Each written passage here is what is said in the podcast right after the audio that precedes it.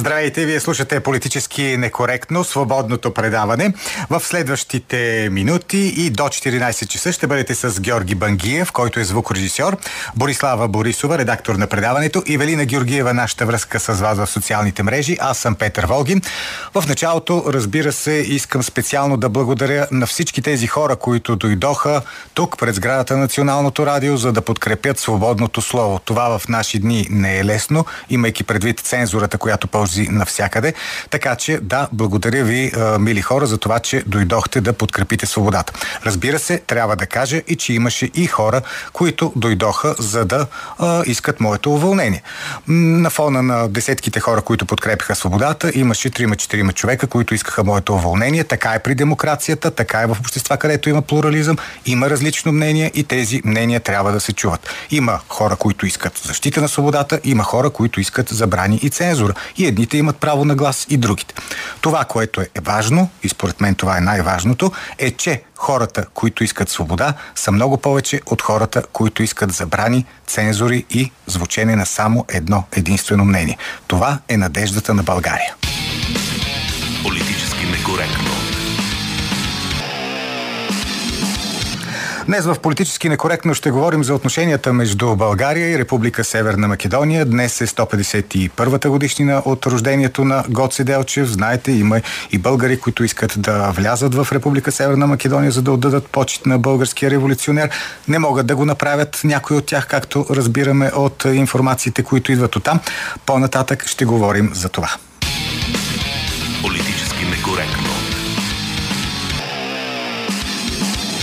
Когато се заговори за днешното състояние на отношенията между Република Северно Македония и България, обикновено първия въпрос, който възниква е следният. Защо политиците в Скопие, били те в управлението или в опозиция, са така антибългарски настроени? На какво се дължи тяхната агресия? И ако трябва да бъдем честни до край, сме длъжни да признаем, че основната вина за разгарянето на антибългарската истерия от съседите – се дължи в голяма степен на действията на много хора от нашия си политически и анализаторски елит. И веднага обяснявам защо. Политически некоректно. През последната година редица български партии, особено тези, които описват себе си с термините на правоверния евроатлантизъм, направиха и невъзможното, за да ни убедят как България веднага трябва да вдигне ветото върху началото на преговори на Скопия за членство в ЕСА. Обясняваха ни, че това бил единствено правилният, единствено верният евроатлантически подход и че само така може и да се оправят отношенията между двете държави. В същото време България беше подложена на огромен натиск от страна на Брюксел и Вашингтон да вдигнем колкото се може по-бързо ветото. Нашите евроатлантически партии избягваха да повдигат тази тема, но беше очевадно, че действат в тесен синхрон с нарежданията на началниците от чужбина. Политически некоректно. И в крайна сметка тези партии постигнаха това, което си бяха наумили. Или казано политически некоректно, изпълниха идващите от чужбина инструкции. На 24 юни 2022 година с глазовете на ПП, ДБ, ГЕРБ и ДПС в Народното събрание ветото над Скопие беше вдигнато. И разбира се, всички ние заживяхме с очакването да настъпи рязко затопляне на отношенията между двете държави – защото, нали, именно в това ни убеждаваха дълго време евроатлантическите партии. Лидерите на някои от тях дори изгаряха от нетърпение за по-бързото вдигане на ветото.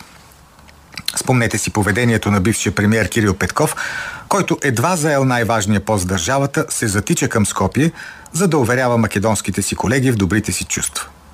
Изобщо държеше се така, все едно ние, а не РСМ иска да стане член на ЕСА.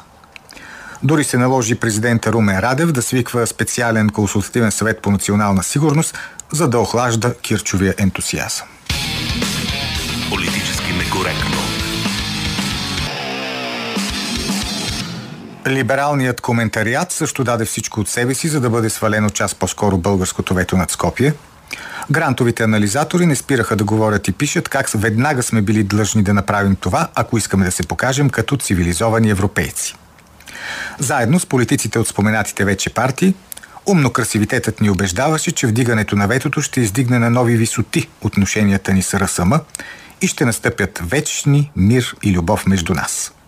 Е, В крайна сметка техните желания се сбъднаха. България свали ветото и зачакахме септември да стане май. Тоест да настъпи така красноречиво обещаваният ренесанс в отношенията между двете държави. Политически некоректно. На практика обаче стана нещо съвършено различно. Български културни клубове бяха нападани, подпалвани, даже се стреляше по тях. Разбира се, върха на антибългарската истерия стигна при нападението срещу гражданина на Република Северна Македония с българско самосъзнание Християн Пендиков. Властите в Скопия обясняваха, че това били изолирани случаи, с които те нямали нищо общо. Само, че едва ли екстремистите щяха да действат по такъв вандалски начин, ако не усещаха, че деянията им ще останат безнаказани. Ако не виждаха, че от най-високо място ги гледат благосклонно. А защо стана така? Защо не се сбъднаха всички онези красиви слова на нашинските умно красиви политици и анализатори, които се кълняха, че е достатъчно да вдигнем ветото и в РСМ рязко ще ни заобичат. Политически некоректно. Поради една много проста причина. Политиците в македонската държава възприеха вдигането на ветото не като жест на добра воля, а като израз на слабост от страна на София. Те дълго време натискаха през най-различни европейски и американски институции, за да направи нашия политически елит желаното от тях. И в Скопие, съвсем правилно между другото, празнуваха победата. София се огъна след техния натиск, как няма да празнуват? А победителите не изпитват любов към победените. В най-добрия случай изпитват снисхождение. А по-често и особено когато не са особено интелигентни, се отдават на агресия а нашите политици бяха длъжни да помислят за всичко това. Те обаче нямаха време да разсъждават. Бързаха да изпълнят нарежданията. Политически некоректно. За отношенията между България и Република Македония ще говорим в Република Северна Македония, ще говорим в следващите минути. Естествено, имаме и анкета в Twitter, в Telegram, в Инстаграм и в Фейсбук и тя е свързана с нашето предаване политически некоректно, защото, както сигурно вече сте разбрали, преди няколко дни депутати от Демократична България изпратиха писмо до съвета за електронни медии, където искат предаването да бъде така, да му се обърне внимание специално и всъщност това е едно писмо, което Ачика-Чик призовава към цензура. Тоест, тези депутати не харесват предаването политически некоректно, което е тяхно право, разбира се. Всеки има право да не го харесва. Затова пък не искаме вас да ви попитаме. Харесвате ли предаването политически некоректно? Отговорите са прости. Да и не може да отговаряте в социалните мрежи. Политически некоректно. Велизар Енчев, един от най-добрите познавачи на отношенията между България и Северна Македония, е гост в днешното ни предаване. Добре дошли, господин Енчев. Добре заварили. Да започнем от там. Каква е вашата диагноза за моментното състояние на отношенията между София и Скопие? Ако ми позволите да започна от друго място, поне една-две минути, това, което стана преди малко пред Националното радио, в подкрепа на вашата кауза и в подкрепа на свободата на словото, трябва да се да. коментира по някакъв начин. И според мен най-срамното е, че тези, които, говоря за демократична България, които бяха главните инициатори, сред главните инициатори за сваляне на ветото, та тези, които свалиха ветото на над еврочайството на Северна Македония на 24 юни миналата година, сега слагат вето на свободата на словото и по същество на демокрацията. А, с а, доноса, да го кажа направо, до съвета за електронни медии. Какво излиза, че след като един журналист, визирам вас, разбира се, ако има различно мнение от десните, от демократична България, за еврото, за въвеждане на еврото, да или не, за Народна република България, за наследството на Народна република България и за Народния съд, той трябва да бъде анатемосан и трябва да бъде сезиран на съвета за електронни медии с цел да бъде а, уволнен. О, когато говоря за отношението към миналото Народна република България, трябва да кажа, че и за, разбира се, за Народния съд, десните от тази формация изразяват един патологичен антикомунизъм, който на моменти граничи с фашизма. Имам предвид опита за реставрация на едно минало, съдено от антихитлеристската коалиция по време на Втората световна война. Която не влиза само Съветския съюз, влизат Великобритания, Съединените щати, Франция. И като ще трябва да се сезира съвета за електронни медии, нека да бъде актуален. Едва ли сутринта сте гледали предаването История, а, извинявам се, предаването Сутрешния блок на Българската национална телевизия, в което всяка събота господин Петър Стоянович коментира... Сам, не е хубаво да коментираме, господин Енчев, други предавания при нас. Тогава да. няма да коментира предаване, да, ще коментирам да само неговите думи, които заслужава, заради които си заслужава да бъде сезиран. Ето сега го сезирам в ефир. Сезирам по-конкретно Пролет Велко в ефир за тези думи. Те са следните. Когато се коментираха архивни кадри, най-доброто място за комунист е под земята. Коментираха Тец Марица Исток, когато започва строежа 1965 година и мините, откритите мини рудници. Та господинът заяви не само, че заяви това, с лека ирония, но заяви, че много му харесва тази мисъл. Ето сега сезирам госпожа, уважаемата госпожа Пролет Велкова, която, ако не греша, поправете ме, е от квотата на Демократична да. България. За това изразено мнение в ефир докато вашето мнение е изразено не в ефир, а в, в, в социалните мрежи. В Фейсбук, Инстаграм и къде ли не, а съвета за електронни медии не е авторизиран изобщо да се занимава с тази медийна сфера. Може ли само да предположа, че госпожа Велкова няма да обърне никакво внимание на това, което казвате? Естествено, е, това ще говори, това говори само, между другото, за демократичността на демократична България и на нейните протежета в съвета за електронни медии.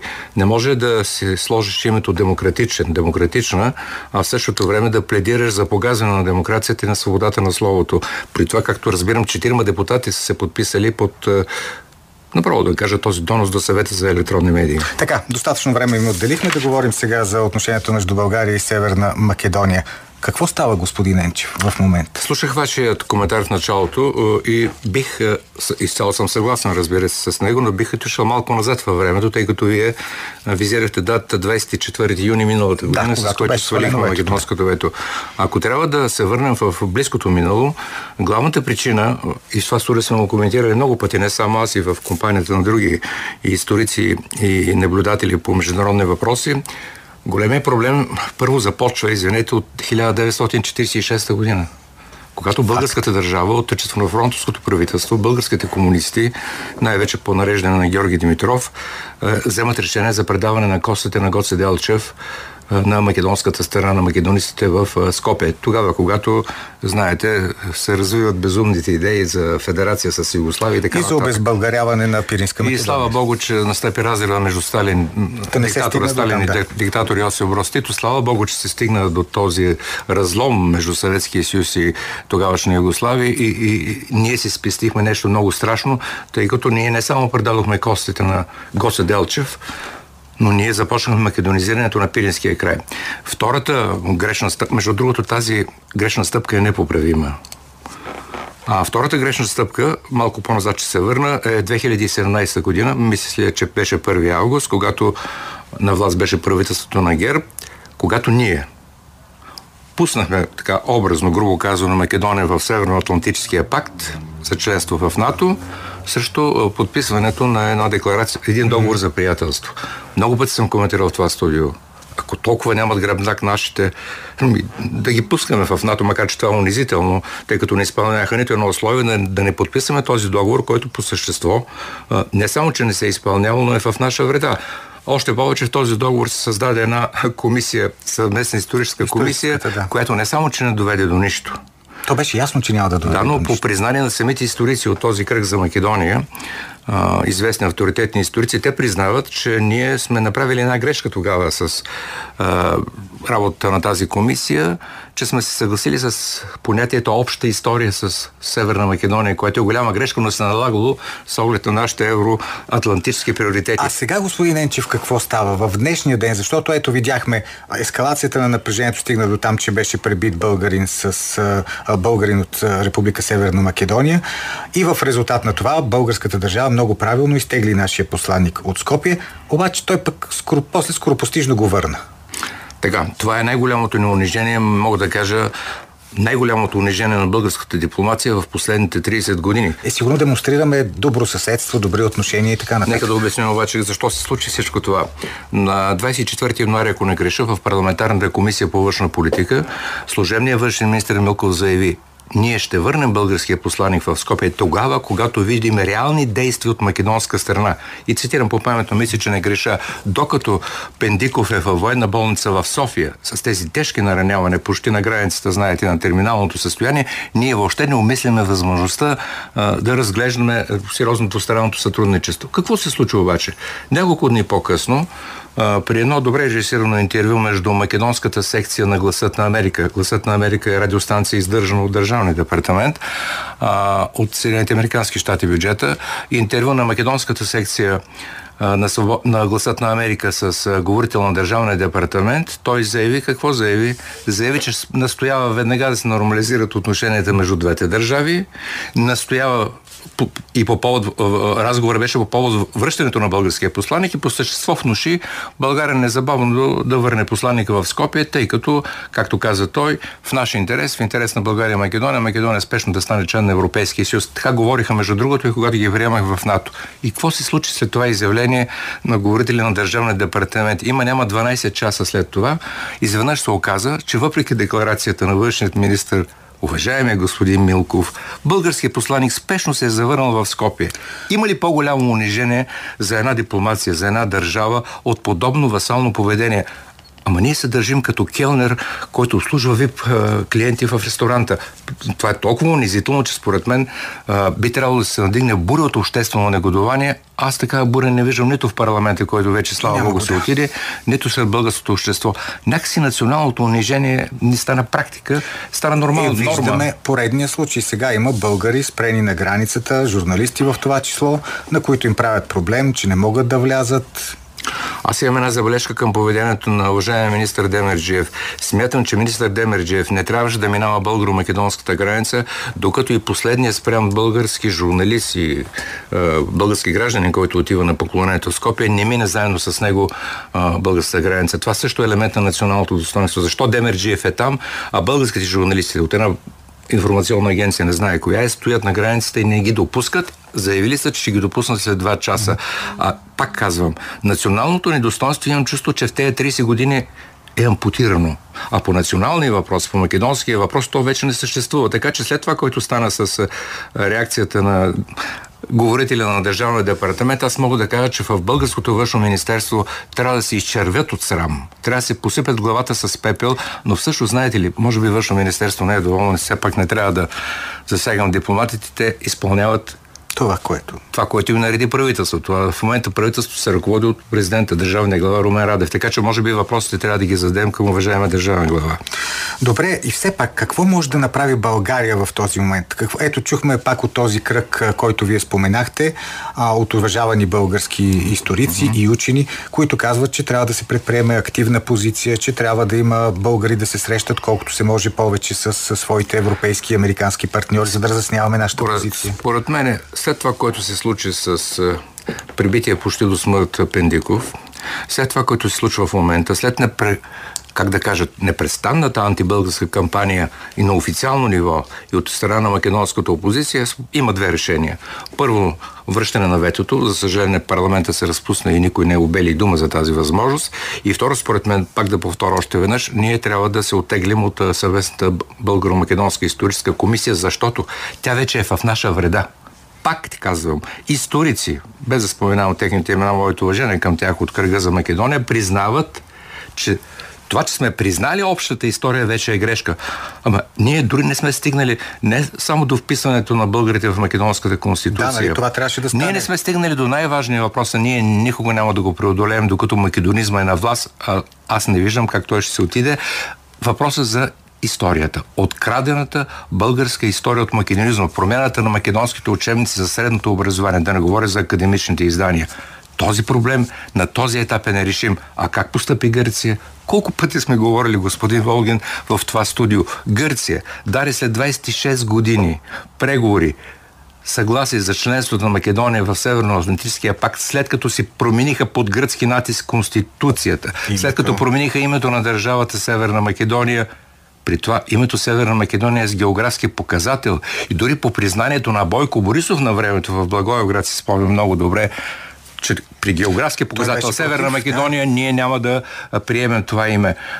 Значи, гръцкият опит какво ни говори? Че когато една държава държи на своето не само достоинство, държи на своята история, държи на е, нормалното развитие на междудържавните двустранни отношения, тя отстоява своите интереси. Е, тук в защита на нашата държава, може би трябва да кажем, че Гърция не е била подлагана на такъв силен международен натиск, на каквато безспорно беше подложена България през последните 2-3 години ми не е подлагана, защото гръцките политици, както много други политици, както и турските политици, виждате, че имат политически гръбнак. Нашите политици в последните 33 години са политически мекотела.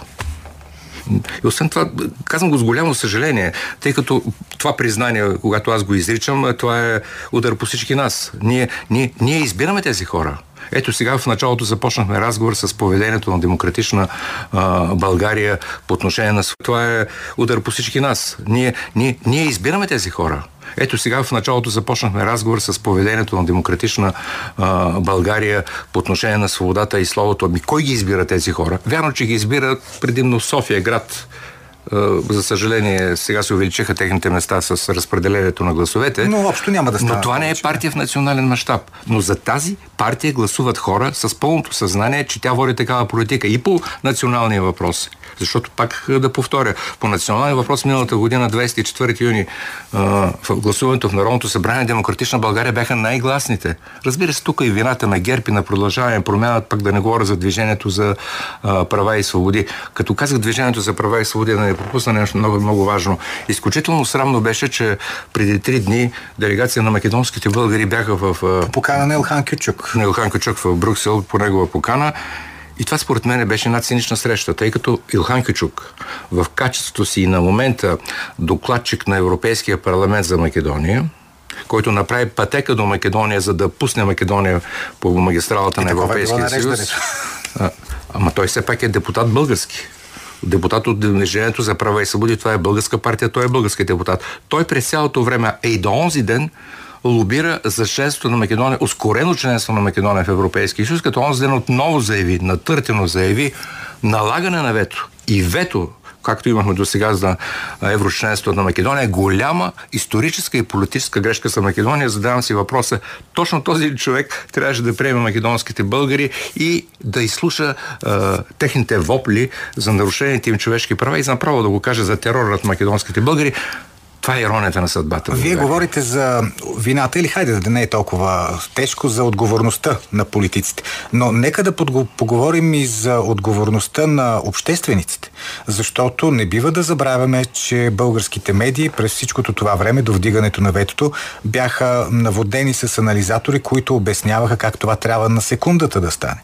И че трябва да бъде моментално и без никакви условия снето това вето и така ние сме щели да покажем европейско лице, да покажем, че сме европейци, да не мислим за тая история, която, от която никой не се интересува толкова, да мислим за бизнес, да мислим за търговски взаимоотношения, линии там, автобусни ли бяха, влакови ли бяха, самолетни ли бяха с копия и всичко, що се касае до история, до Гоце Делчев, до братя Миладинови, няма абсолютно никакво значение. Това е политкоректно поведение или казано по друг начин евроатлантическо поведение, което е политкоректно. Всъщност тези коментатори, между другото, някои от тях, без да споменаваме имена, в последните дни съм удивен, че коментират точно обратното. Говорят като мен, че трябва да предприемем някакви действия, че сме недоволни, а те, както казвате, вие лобираха най-усилено.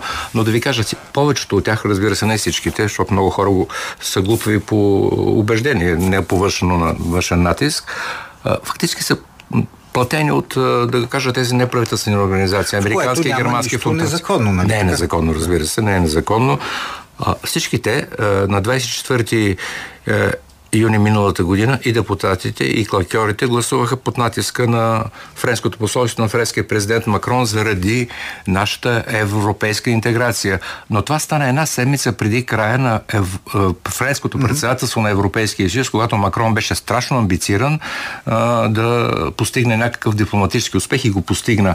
А да повторя още на 2017 година, когато подписахме договор за приятелство, беше под зверският натиск на Американското посолство в София и на Съединените щати, за да може Македония да влезе в Северноатлантическия пакт, за да се затвори тогава антируския пръстен на Балканите. Македония трябваше да влезе вътре, сякаш Македония е голяма, да е велика държава с велика. А Макрон армия. сега не е мъцнал, доколкото знам нищо. По Много хубава забележка. Аз също се питам, френската страна, френския посланник в София, Ами Макрон като държавен глава, който пое ангажимент и даде гаранция Франция нали, за изпълнението на договор, няма никаква реакция от Париж. Само се питам, случайно ли е, че външен министр на служебен външен министр на България стана господин Николай Милков, който и в момента е посланник във Франция, тъй като цялата дипломатическа кореспонденция между френската страна като председател на Европейския съюз миналата година и Българското външно министерство минаваше през Френ... Българското посолство във Франция. А, това поведение на господин Милков, а, а, искам да кажа, с връщането на българския посланник а, в Скопия, тъй като на оперативно ниво решението на външния министр на България Николай Милков, питам се дали всъщност Николай Милков е най-информираният човек в България, може би, заедно с държавния глава, разбира се, по френско-българските отношения, по падането на ветото и капитулацията на България по македонския въпрос. Може би затова е станал и външен министр, защото той реагира по изключително незилитен начин за България, връщайки посланника ни в Скопие. И накрая, господин Енчев, няма как да бъде върната ветото, това е ясно. Дори като се конституира следващия парламент, дори да имаме редовно правителство, какво друго би могло да направи българската страна? А защо не може да се върне ветото преди нов да парламент? Това е ясно. При едно ново парламентарно мнозинство. Е, дали ще е на ГЕРБ, дали ще е на продължаваме промяната, те гласуват по един и същи начин по този въпрос. Аз мисля, че не съм съгласен с вас. Мисля, че Добре. държавният глава дори и сега като ръководещ служебното правителство може да реагира по някакъв начин. Държавният глава трябва да излезе с някои изявление. Той е министр-председател на България реалния в момента за поведението на македонските власти, за поведението на македонските гранични служби на границата в момента. И пак ще кажа, удивен съм от вътрешният министр, че си позволи да влезе, а да остави на границата спрените български журналисти и български граждани. Така че аз мисля, че няма нужда да чакаме новия парламент. Сега държавния глава, сегашното правителство, служебно правителство на България може да предприеме адекватни, остри мерки като реакция на поведението Освен на македонската страна. Какво друго бихме могли да направим? Ами, знаете ли, задавате въпрос на граждане на една държава, която има васален статут. Ами то вече така се усещаш, като гледаш как, как реагират повечето български овластени лица. Нищо не може да се направи. Струва ми се, че, струва ми се, че националната кауза при този политически елит, независимо дали е на власт или в опозиция, нещата стоят критично лошо, критично опасно за националната сигурност и националните интереси и единственото, което може да се направи на предстоящите избори е да се гласува за партии, за личности, които разсъждават точно така, както говорим ние с вас в момента и както разсъждаваме ние и по правата на човека, и свободата на словото, и националния въпрос. Имам преди конкретно македонският въпрос, но не е само македонския въпрос. Ето да речем, не знам дали имаме време, какво е отношението към войната в Украина, какво е отношението към еврото. Не може заради пост, в, пак ще повторя, заради пост, ваш пост в Фейсбук за еврото, имате критично отношение към еврото и към критично отношение към а, апологетите на еврото, да се иска уволнението на журналист. Какво е това? А, може, може. Иска се. Иска се. Така че, ако погледнем, ако погледнем по-широко на нещата, ние ще видим, че не е само македонски въпрос, Ахилесовата пета на България. Големи въпрос е нашата цялостна външна политика, нашето отношение към тази война. Това, което направи е, този парламент, и слава Богу, че се отиде, както казах в самото начало, което направи, започна своята работа този парламент с покупка на втора ескадрила на хартия Е-16 и завърши с декларацията за Гладомора. Това е всъщност е, парламента, дясното мнозинство, ГЕРБ, Демократична България, продължаваме промената и за движението за права и свободи. Това са техните жизнени, социални приоритети, международни приоритети.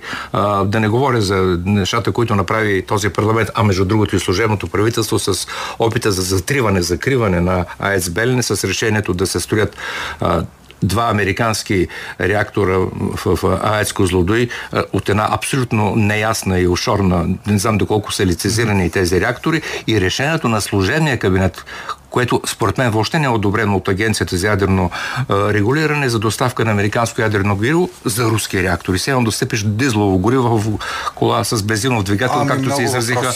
Да. А, както се изразиха, между другото, неофициално съм разговарял с представители на Агенцията за ядрено регулиране. Те са потресени от това а, решение, което българското служебно правителство е взело и е подписало този договор. Наистина много въпроси предизвика този кратък парламент. Благодаря ви за разговора. Велизаренчев. Политически Така, напомням ви за нашата анкета, която може да намерите в всичките ни страници, в Facebook, в Twitter, в Instagram, в Telegram, която гласи така. Харесвате ли предаването политически некоректно или не? Сега да ви прочита малко мнения от социалните мрежи. Мартин Митов и Волгин и Великова се справят чудесно. Понякога съм съгласен с воденето им, понякога не. Гостите си ги избират те и всеки може да слуша или не. И като уволнят Волгин, какво ще стане? Слънцето ще пече по-ярко, хората ще са вече щастливи.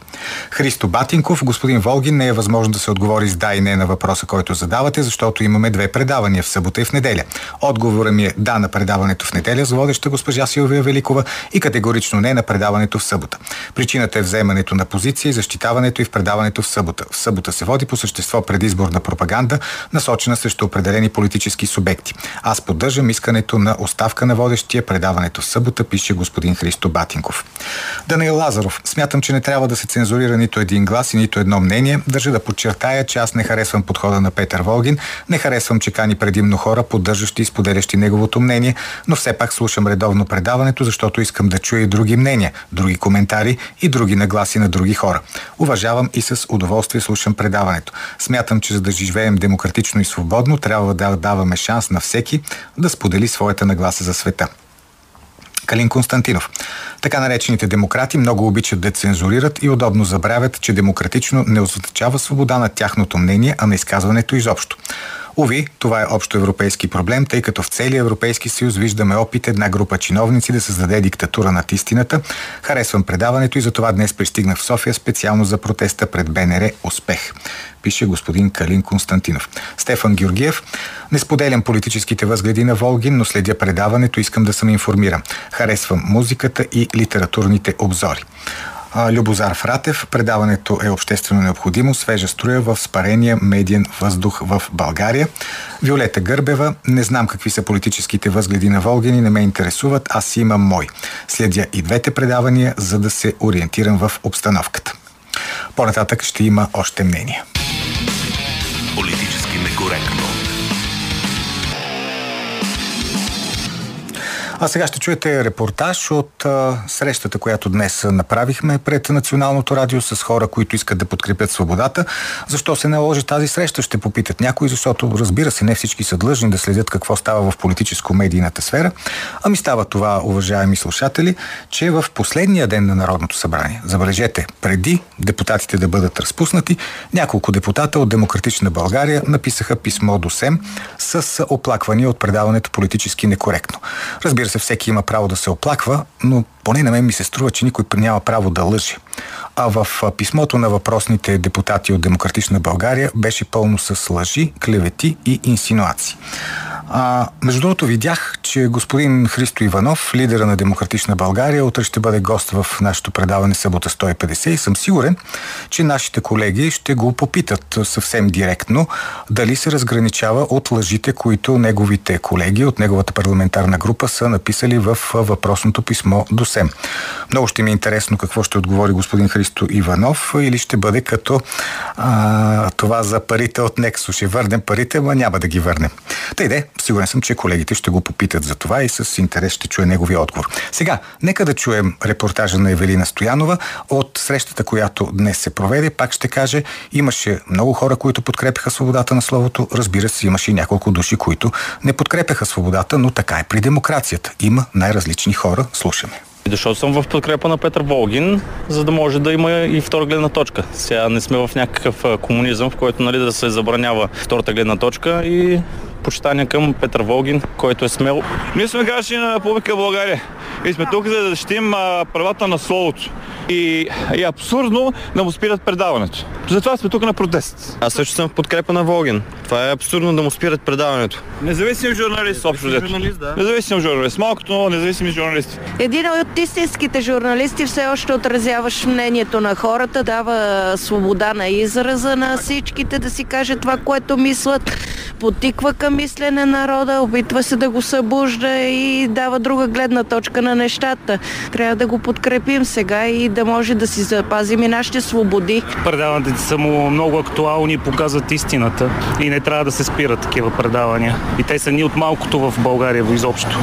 Даже напротив, трябва да има такива повече като него в България. Не сме тук случайно. Тук сме да подкрепим това, което се случва с вашия колега Волгин. А, ние не сме съгласни с това, което Демократична България са писали срещу него. Тук сме да изразим нашата подкрепа към него. Волгин е обективен журналист. Той представя двете гледни точки. Това е всичко. Именно тук сме да защитим свободата на словото, защото Волгин е един от малкото обективни журналисти, които представят различни гледни точки. Не може тогава, когато някой изказва различно мнение, да бъде свален от ефир, защото му е дадена такава възможност. За мен това е чисто политическа мярка. Вярвам, че трябва да защитим по някакъв начин свободата на словото, тъй като тук тя е нарушена. Много различни партии се наричат демократични, обаче именно демократичните партии правят такива нарушения, които са в ущърп на демокрацията и считам това за нередно. И затова съм тук. Всеки журналист, който става неудобен, го махат. Не е добре. Всеки има право на мнение. Значи това за мен е едно дежавю. Аз не за първи път идвам да защитя журналиста с главна буква Петър Волгин. Чу се, че ще бъде гонен отново от радиото. Мисля, че това е недостойно за една държава, която се смята за демократична, да гони своите журналисти. Тук съм винаги за него, слушам го, уважавам го, ценя го. Много хора, които познавам, също го слушат с интерес и той има право да издигне своя глас, да подбира своята публика, да подбира своите хора, които ще покани и които ще интервюира. Мисля, че удреме дъното с преследването на журналисти. Трябва да са неприкосновени, така както са неприкосновени депутатите. Мисля, че трябва да бъдат защитени. Затова съм тук. Живели сме под цензура до тук. Имаме право на глас, всеки може да се информира, да си направи решение и да си вземе изводи. Няма нужда да ни казват това няма да слушате, това ще слушате. Демокрация означава свобода на словото. В България не се дава това право на хората. Ако някой има по-различно мнение от евроатлантическата клика, тогава този човек е освиркван, наричан с най-различни имена. Той е отхвърлен от обществото, така да се каже. А това не е приемливо. Една демокрация означава всеки да има право да каже каквото мисли и освен това право на избор, а не да му бъде наложен този избор. 33 години се борим да живеем в демокрация. Трябва да можем спокойно да изразяваме своето мнение. Не може да се слагат ограничения. Конкретният журналист, срещу който има донос, не е направил нищо лошо не е казал нищо лошо. Защо трябва да има ограничения към този човек? Протестирам срещу него. Дет се вика самото ми съществуване е протест срещу този нелеп човек и неговата безобразна дейност. Не, аз не протестирам. Искам уволнението на така наречения журналист Петър Волгин. Защото той не е никакъв журналист, а е пропагандатор. И пропагандатор в Националното радио не може да работи. Той трябва да иди в една частна медия. Това е Държавното радио. Това е просто вън. Вън Волгин. Естествено, че защитавам свободата на словото. Само, че Волгин какво общо има с свободата на словото? Този пропагандатор. Господин Волгин идва, може да му го кажете в лице. О, нещастнико, пропагандатор е, агитатор е. На господин Волгин мога да му кажа много неща. Психолевия, ето но, го вашия гуру там. Само секунда. Но, но, но, за, но за слушателите на Българско национално радио ще кажа, че аз го познавам. Познавам го от преди 25 години, когато издавах списание Политика. Господин Волгин беше един от журналистите, които работеха в списанието. По това време господин Волгин, както и господин Дачков, както и други хора, бяха яростни демократи. Яростни поддръжници на синята идея. И аз не мога да си обясна как така за 20 на години някои от тези момчета изживяха своеобразен катарзис и преминаха от единия бряг на другия бряг. Трябва да пазим такива журналисти, които са като нашия мандур. Важното е да имаме различни мнения. Важното е да мислим с глави, а не с това, което някой иска да ни внуши. Това е основното. Не, не, нека да говорят. Сега сме се събрали тук, защото има овластени хора, депутати в Народното събрание, които искат забраната на политическо некоректно. И това са хора, чудесно, това се нарича цензура. Когато искаш забрана на предаване, се нарича цензура. Точно така. Цензура. Депутати от Демократична България изпратиха донос до СЕМ, с който на практика искат да бъде забранено нашето предаване. И понеже моите предавания няколко пъти са били спирани, аз знам как започва. Свобода! Свобода! Свобода! Трябва да пазим свободата от всякакви посегателства, били те на депутати, били то на всякакви други сили, които искат да ни затворят устата. Просто не трябва да допускаме да ни затварят устата. Това е. Ами да, така е. Не е хубаво да ни затварят устата. Надявам се, че и вие така мислите. Така, телефоните ни 0889 202 207 029 63 и 029 336 Здравейте! Ало, Да, заповядайте. а, здравейте, господин Петър Волгин. Да, слушам. А, уважаем журналист от мое име, а, м- искам да кажа нещо, което да напомня всъщност на тези, които ви обвиняваха някога, че сте бил яростен демократ. И имаше демокрация за много кратко. Тази демокрация обаче се а, организира, за съжаление, в последствие разбрахме от бивши комсомолски секретари, т.е. червени, а, станаха сини, после и лилави. Сега тази демокрация, за съжаление, се превръща в кафява, което е страшно. А И това е страшно, наистина. а, тази демокрация забранява. Знаете ли, ще припомня за Сашо Слодура на същите тия кресливи долу а, анти, античовеци. Не, не така. Те са хора, Добре, които имат така. определени Добре, мнения. Да. Съгласна съм. Добре, но те пречат. Те пречат на развитието на България. Сашо Сладура е един млад човек на около 25 години, който за разказването на един политически вид влиза в Белене. И е и там бива да. унищожаван. Това е един музикант, великолепен цигулар. И, и се гаврят с него и, и, и го събличат гол да свири посред зима. И това са едни неща, които, за съжаление, започват лека по лека да се в, превръщат за нещо нормално в България. Аз такава кафява демокрация или евроатлантизъм няма да приема. Надявам се, че няма да стигнем чак до там. Благодаря ви. Добър ден. Ало, добър ден, аз слушам го. Да, вие сте, заповядайте. А, благодаря на много. Георги Петков се обажда. Мгм. А, значи, свобода на словото, да. Но слово, което да не лъжи и манипулира. Точно така, напълно съм съгласен. Така, с Велизар Енчев, вам сега преди малко, току-що това направихте. Кое, например, Когато беше... говорите- Кажете, кое беше манипулация говорите, конкретно? Може, един момент да се скажа. Добре, да, аз питам конкретно, да. Ядреното горило, което е на Уестингхаус, не може да бъде използвано в България. Просто отворете интернет и прочетете. А, чакайте сега, чакайте сега. От кога интернет е меродевен източник на информация? Кое ядрено гориво се използва в същите ядрени реактори в Украина? А, Господин Енчев не цитира интернет и Google. Господин Ен- Енчев цитира разговори, които е имал с специалисти по ядрена енергетика. Реактори в Украина. Аз съм съгласен, че вие имате тази гледна точка чудесно, че може да се използва.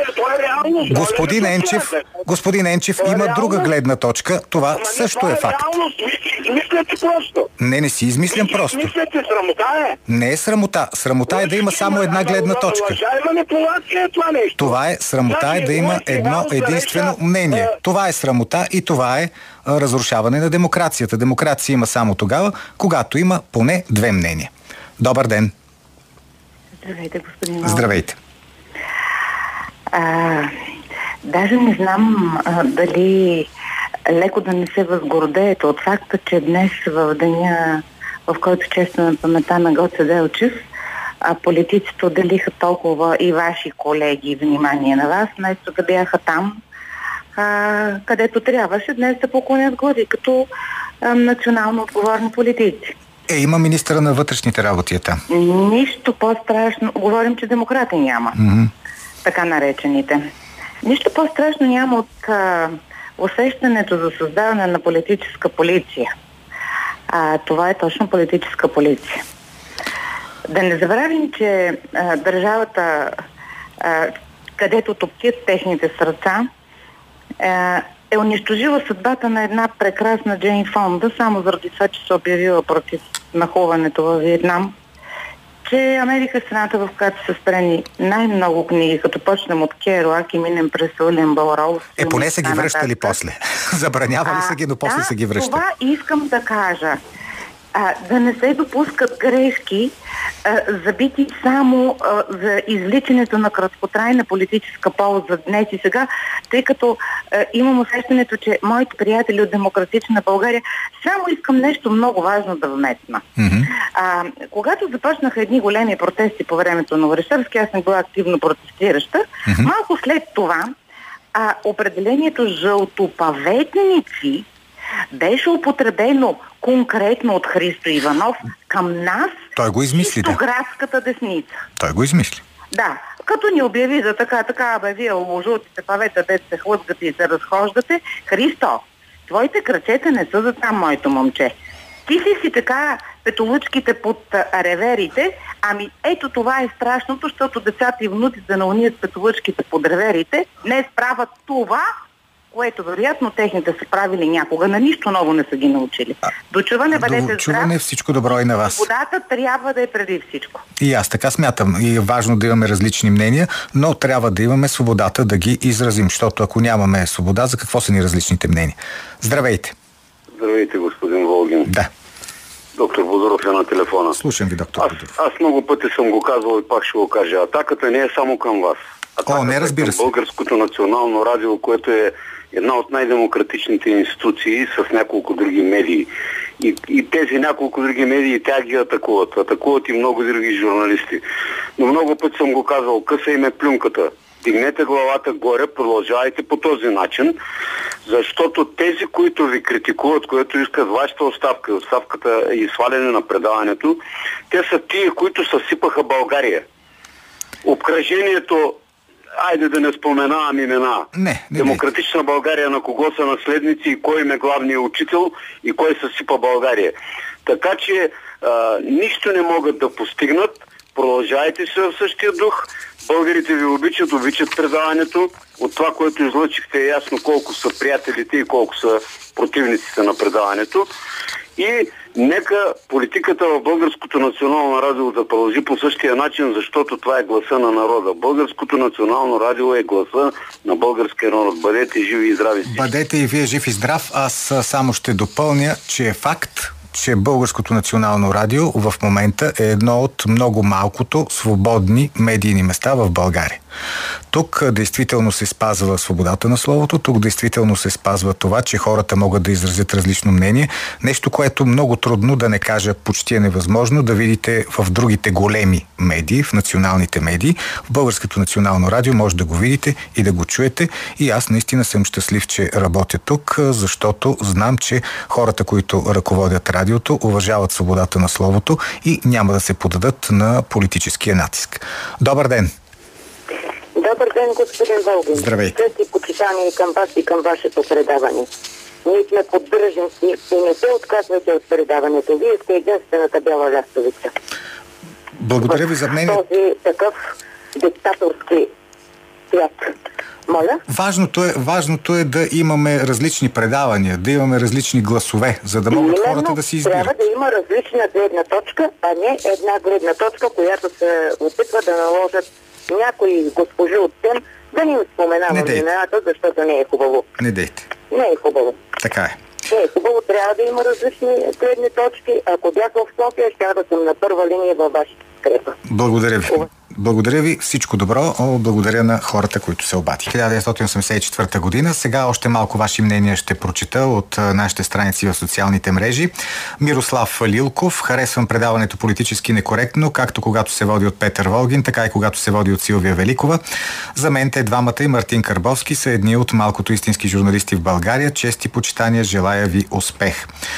Така, а, чакайте сега. Николай Павлов, Силвия Великова е супер, Волгин от друга страна е срам за БНР. Димитър Озунов, Петър Волгин е институция и аз го подкрепям с две ръце. Тодор Димитров подкрепа, още когато спряха деконструкция, се почувствах ударен свободата си да чувам и други хора, които мислят като мен. Бях страшно щастлив, когато се появи политически некоректно и все още това е предаването, заради което чакам с нетърпение да дойде събота, за да го чуя. Благодаря ви. А, така, Елица. Харесвам предаването, различно е, не търси да огаждате на умните, прогресивните и красивите. Някои хора обаче не разбират, че има мнения различни от тяхното. ДБ и ПП много ми миришат на Демократическата партия в САЩ, която в последните години е толкова лява, че чак свети в червено. Успех ще преминете и тази буря. С уважение, Елица Досева, продължавайте с хубавата музика. Политически некоректно.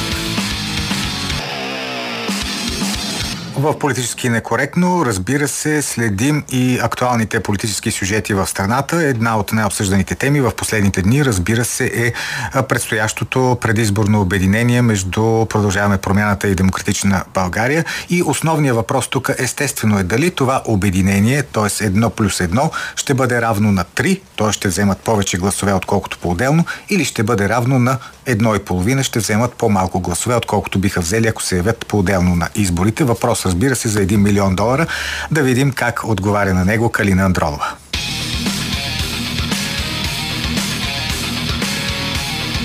По ръба.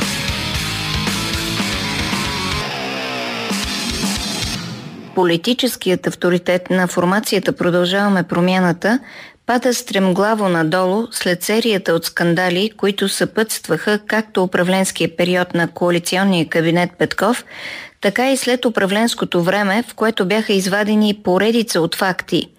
Например, неконсултираните с никого планове за промени в енергетиката, образно иллюстрирани чрез меморандума с IP3 и Gemcorp. Например, консултантския договор на Българската банка за развитие за 1 милион лева, без какъвто и да е резултат. Например, лошото управление на публичните финанси, при това в период, когато паричният ресурс е скъп, лихвите са високи.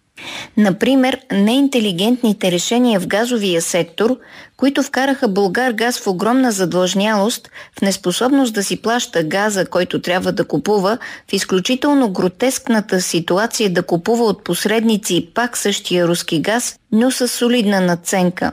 Българският гражданин трябва да знае, че натрупаните заеми на Българ газ са за 1 милиард и 500 милиона лева към БЕХ и Министерството на енергетиката и ще бъдат изплатени през цената на газа. Отделно вземанията от топлофикация София са 700 милиона, които едва ли някога ще бъдат върнати, защото могат да се върнат само чрез повишаване на цената на парното – в края на 2021 година задълженията на топлофикация София към Българ газ са 47 милиона. Година по-късно, след управлението на Продължаваме промяната, те са над 500 милиона, а към днешна дата са 700 милиона. Газът у нас поевтинява, но то е заради борсовите цени, които започнаха да падат. През януари цената на нидерландската газова борса TTF е 117 евро за мегаватт час, за февруари цената е 61 евро, т.е. цената е по-ниска с около 50%. Това намаление не се дължи на специални управленски качества на служебния кабинет – Просто за властта е достатъчно да не прави грешки от висок порядък на некомпетентност, каквито имаше при кабинета Петков. Тези грешки на безстопанственост, а може би и на умишлени вреди, се представят от пропагандата на Продължаваме промяната за политически предимства. Тъй като продължаваме промяната, трудно могат повече да заблудят хора от разсъдъчния контингент на общия политически електорат – те се прицелват към съвсем млади хора, които нямат достатъчно политическа грамотност и житейски опит, за да схванат управленския им провал. Хора под 30 години, които се обявяват срещу всичко, което е било до сега, без обаче да искат да знаят какво ще бъде след това – това е същия дисонанс като хипитата, така наречения фройдистски пролетариат, който се задоволява революционно, като скандализира домакините в нефтения Тексас през 60-те. Днес фруидистският пролетариат се вози на тротинетки и натиска клавиатурата в градските кафетарии, а виж, лидерите, които го ползват, имат по-високи лични цели. Именно заради този естествен импулс на бунт във всяко идващо поколение бяха измислени и политиките на идентичностите и малцинствените групи, клетките за граждански инициативи, които да затварят иначе естествено надигащата се енергия за революция в страстно консуматорство, в забавление, в разнообразно събеизразяване. Така раздробените обществени клетки се държат под контрол и когато е необходимо се разсейват, а когато трябва се събират в общ удар – това е технологията на управлението на така наречения демократичен процес. Продължаваме промяната резонно се прицелват още и към IT сектора, който оперира на чуждите пазари и е напълно автономен от общото състояние на държавата. В момента продължаваме промяната са решили, че обединяването с демократична България може да спре девалвацията на политическия им авторитет – Съответно, Демократична България трябва да претеглят дали това обединяване няма да ги завлече и тях надолу. Демократична България имат какво да губят, тъй като при тях се регистрира леко нарастване на потенциалните избиратели, което най-вероятно е свързано с избиратели, разочаровани от продължаваме промяната. В политическата математика никога 2 плюс 2 не прави 4, прави 3 или прави 5 – Обикновено при обединяването на две политически формации периферията се разсейва. Обединяват се само твърдите ядра. А продължаваме промяната все още няма твърдо ядро, то е ситуационен сбор. Така че надеждите за по-висок резултат от този, който имат по-отделно, могат да се окажат неоправдани. Освен това, при многопартийните обединения възниква много остър проблем с разпределението на местата в листите. Много ръководство, малко електорат, малко гарантирани места. До сега Да България успешно надиграваше своите коалиционни партньори, изтласквайки ги от избираемите позиции чрез преференции за своите хора. Вероятно това е и причината най-активният радетел на обединяването да е Атанас Атанасов. Той беше избран на поста председател на ДСБ, но относно това дали Атанасов е ефективен ръководител има доста възражения. Атанасов явно гледа на обединението като на лична спасителна операция, най-малкото отговорността за изборните резултати ще се прехвърли изключително върху продължаваме промяната – Междувременно в продължаваме промяната действат силно центробежни сили и вътрешни скандали, свързани с нежеланата доминация на Кирил и Лена в политическите решения. По-добрият вариант за продължаваме промяната е властта да се концентрира в Асен Василев и Даниел Лорер и да се тръгне към оздравяването на формацията чрез отстраняване на фигурите, които подриват политическия и авторитет. Пък и някой трябва да поеме вината за управленския провал. Ако в това насипно, но високо самочувствено състояние продължаваме промяната се коалира с демократична България, голямата им коалиция ще се пръсне от скандали и недоволства и до местните избори през есента между двете политически групи ще се настани пълна непоносимост. В крайна сметка инвестицията Продължаваме промяната е загубена – Обединяването е признание за намаляващо значение. Изобретяването на продължаваме промяната костваше на политическата ни система огромен трус, костваше ни милиарди, костваше осветяване на целите на външния фактор. За съжаление, продължаваме промяната се оказаха несполучлива инвестиция – Инвеститорите загубиха много време, усилия, загубиха идеята си за гарантирана ефективност, но най-лошото е, че им се наложи да променят плановете си в движение и да наблюдават как проваленият им проект работи за своята противоположност – нарастването на възраждане. Коментар на Калина Андролова.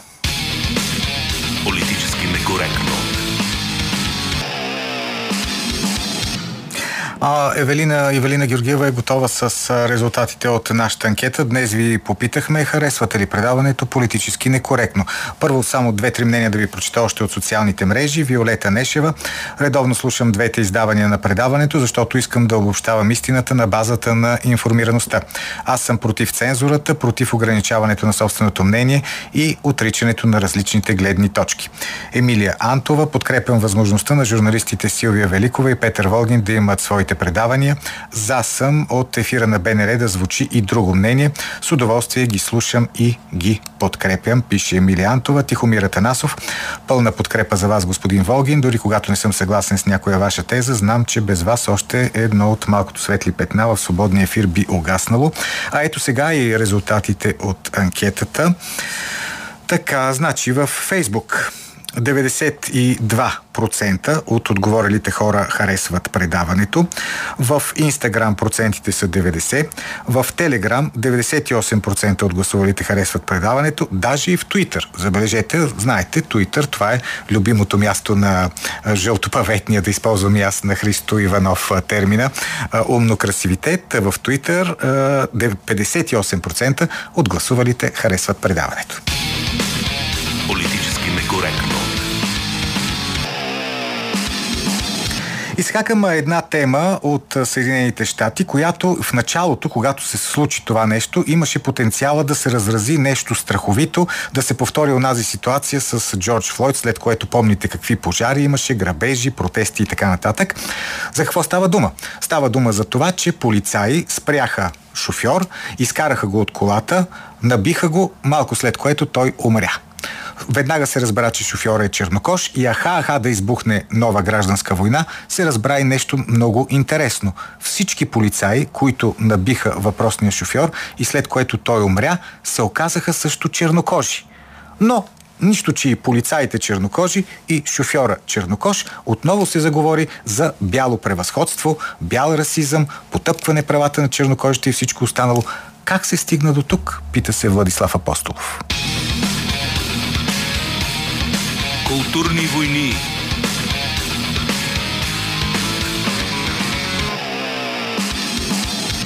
Предлагаме на вашето внимание едно упражнение по либерална логика. Кой е виновен, когато петима чернокожи полицаи пребият до смърт чернокож мъж в град, в който мнозинството е от чернокожи, управлява се от чернокожи и шефката на полицията е чернокожа дама? Какой? Бялото превъзходство и расизма на белите хора, разбира се.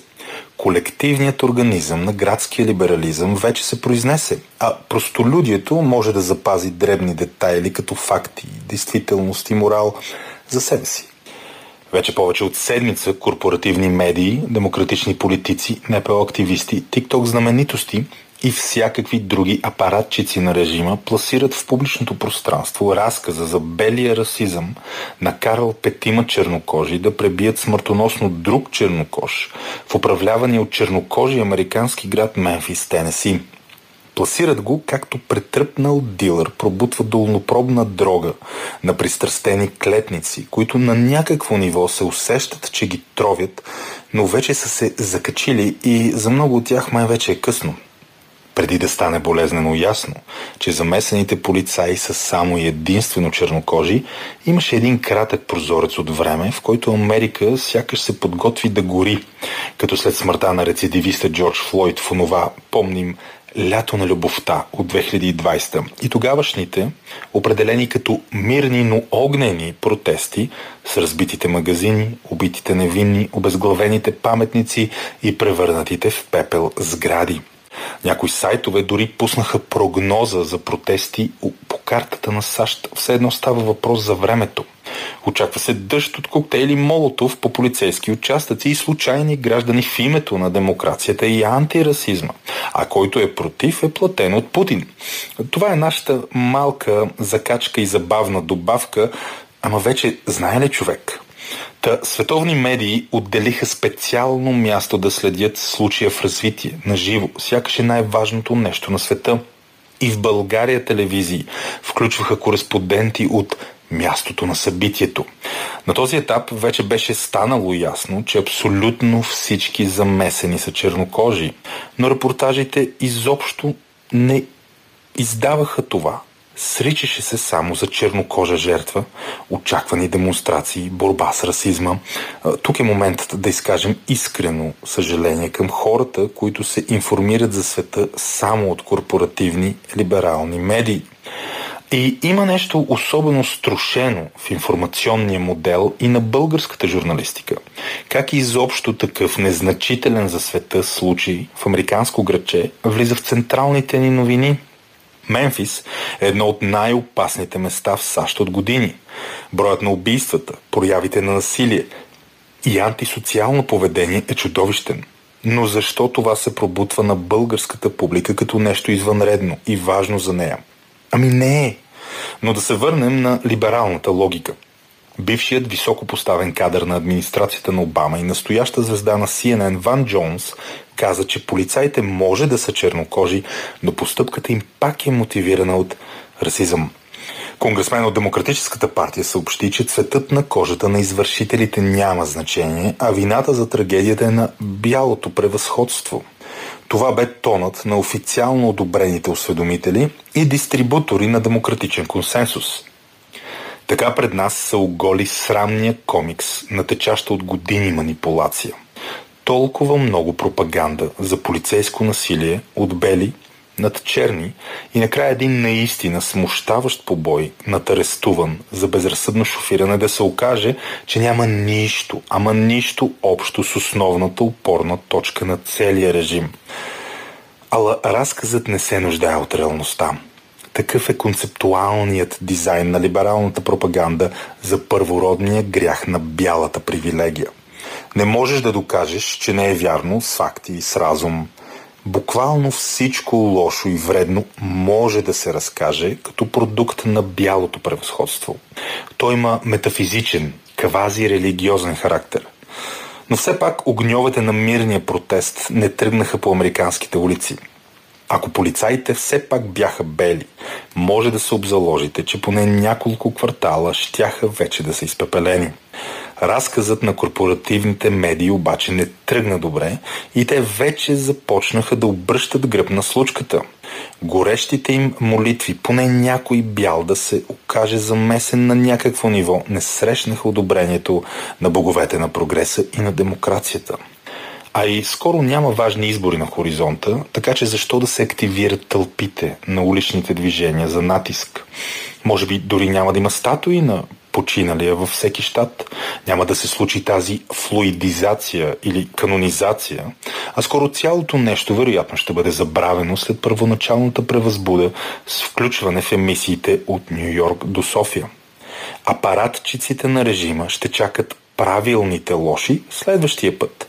С по-удобен цвят на кожата, че сега малко се престараха да изкарват черното бяло и увиснаха, а после плеснаха в соса на собствената си нефелност. Добре, че си ги знаем и може да разчитаме на тях да не си вземат полука, а тъкмо обратното. Да продължат с опитите за либерална логика. От кървавите улици на опасни американски градове до жълтите павета на българската столица. Либералната логика е глобална в своя ентусиазиран абсурд. Коментар на Владислав Апостолов. Политически некоректно. Нашето предаване завършва, разбира се, след новините в 14 часа. Ще слушате Цвети Радева и имат ли песните спиране, а политически некоректно отново утре от 12.20 с Силвия. Аз утре с особено внимание ще слушам Христо Иванов в неделя 150, където той ще бъде попитан какво мисли за доноса, който неговите съпартийци депутати отправиха до СЕМ. Така че слушайте Хоризонт.